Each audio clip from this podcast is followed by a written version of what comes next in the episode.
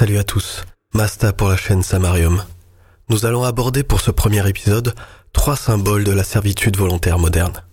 En effet, la quête de la liberté ne peut se faire sans prendre conscience de soi-même, de nos comportements et de l'influence de plusieurs forces extérieures sur notre être. Ces forces se déchaînent depuis l'aube des civilisations et déterminent jusqu'à nos jours les femmes et les hommes qui acceptent volontairement cet état de servitude, parfois même sans savoir que cette acceptation les mène à leur propre perte en tant que femmes et hommes libres.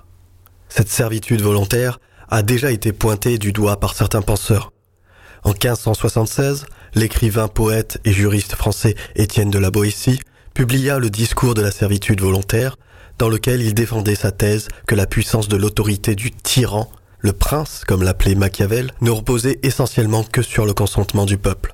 Mais se pose la question de la légitimité du tyran lorsque celui-ci parvient à se maintenir au pouvoir par diverses manipulations et corruptions. L'intérêt général n'est plus, seuls comptent les intérêts personnels, le profit, le plaisir, l'assouvissement de ses désirs en somme. Le premier symbole de la servitude volontaire moderne que je souhaite mettre en avant, c'est la technologie. Il s'agit de cette même technologie qui a permis à l'homme de se développer et de s'accomplir. Au fur et à mesure, elle permet à l'humain de s'émanciper de sa propre condition. Toutefois, ce chemin que nous fait emprunter la technologie mène-t-il vers notre liberté ? Si les nouvelles technologies peuvent être considérées comme les rails du progrès, un progrès qu'on n'arrête pas, vers quelle destination nous mèneront-elles ? Serons-nous toujours humains ? Le constat est flagrant. La technologie dirige nos vies. Et le smartphone est une preuve d'un stade avancé de notre servitude volontaire à la technologie, après la radio, la télévision, l'automobile, l'ordinateur, les premiers téléphones portables et Internet. Certes, le smartphone nous aide dans notre quotidien.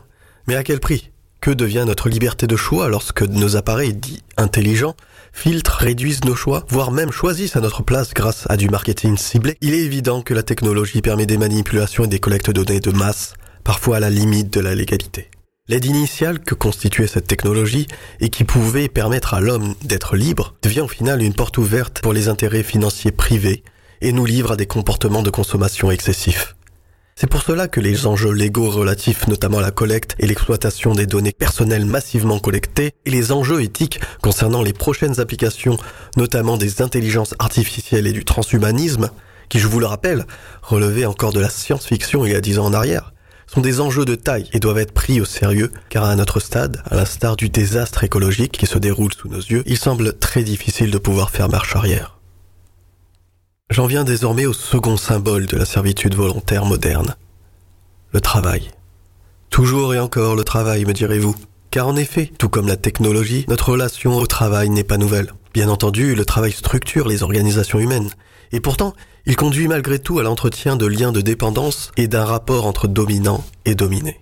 Or, la particularité du monde du travail moderne, comme je souhaite vous l'exposer dans ce podcast, c'est la puissance de l'illusion du choix. Nous choisissons plus que jamais nos maîtres. Pour exemple, cette illusion du choix s'est concrétisée par le phénomène récent de la grande démission. En 2021, plus de 38 millions de salariés américains ont quitté leur emploi dans un contexte de pandémie mondiale, révélant à quel point les conditions de travail de certains étaient inacceptables. Cet épisode a même été relayé par les médias en plaçant dans le débat public, bien que très brièvement, la perte de sens du travail. Même si le phénomène s'est étendu jusqu'en France et que de nombreuses personnes ont entamé une réflexion philosophique sur ce qu'ils faisaient, au final, le travail, semble-t-il, a pris une importance si prépondérante dans la société moderne et dans le développement des femmes et des hommes que nous n'avons d'autre choix que de nous y soumettre, la seule liberté qui nous reste étant le choix de celui qui exploitera notre force de travail. Et pour quelle finalité ? L'argent roi qui régit nos rapports avec nos semblables et nous permet à certains de vivre et d'autres de survivre. Effectivement. Et nous savons tous que nous succomberons à la tentation d'assouvir nos désirs de consommateurs et dans quelle poche retombera cet argent que nous aurons si durement gagné. Pour alimenter la réflexion dans ce chapitre consacré au travail, je ferai référence à l'actualité et notamment au jugement rendu en octobre par le tribunal de Beauvais qui a condamné les 2 dirigeants d'une entreprise à 8 et 24 mois de prison avec sursis assorti d'une interdiction de gérer une entreprise durant 3 ans suite à l'accident de trajet d'un conducteur de balayeuse. Le malheureux avait effectué 70 heures de travail la semaine précédant son décès. Le troisième et dernier symbole de la servitude volontaire moderne sera la peur.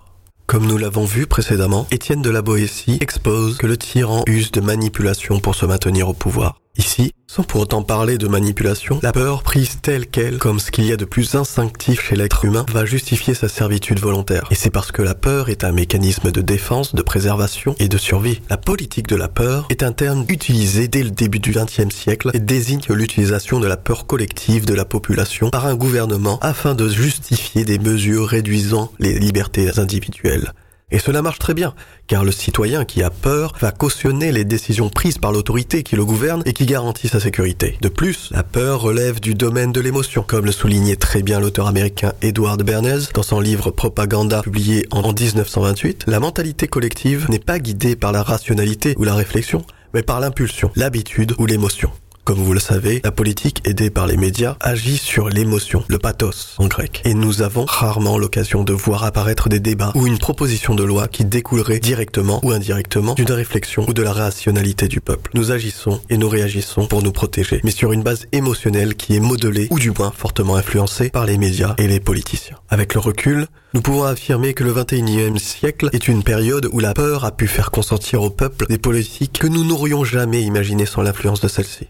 Les lois restrictives de liberté face aux dangers du terrorisme ou aux dangers sanitaires en sont les applications concrètes. Tout en rassurant le citoyen, le pouvoir en place affirme son autorité en se donnant plus de moyens pour se maintenir. Dès lors, il est important de comprendre nos émotions et nos peurs. Ces peurs font partie de nous et permettent notre survie en tant qu'être humain. Cependant, il est aussi important de ne pas perdre ces choses qui font de nous ces mêmes êtres humains, en laissant par exemple nos émotions l'emporter sur notre raison.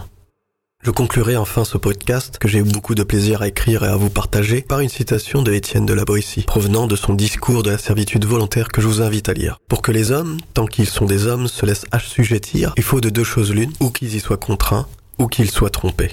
Mon conseil sera de commencer par éviter d'être trompé. Si ce podcast vous a plu, n'hésitez pas à le mettre dans les commentaires, liker et partager. Je vous invite aussi à suivre l'évolution du projet Samarium en vous abonnant à mes réseaux sociaux. Et pour cause, cette série de podcasts fait partie intégrante de ce projet qui est axé sur le partage des connaissances et des émotions avec des ambitions musicales fortes et des valeurs qui le sont tout autant. À la prochaine et d'ici là, prenez soin de vous.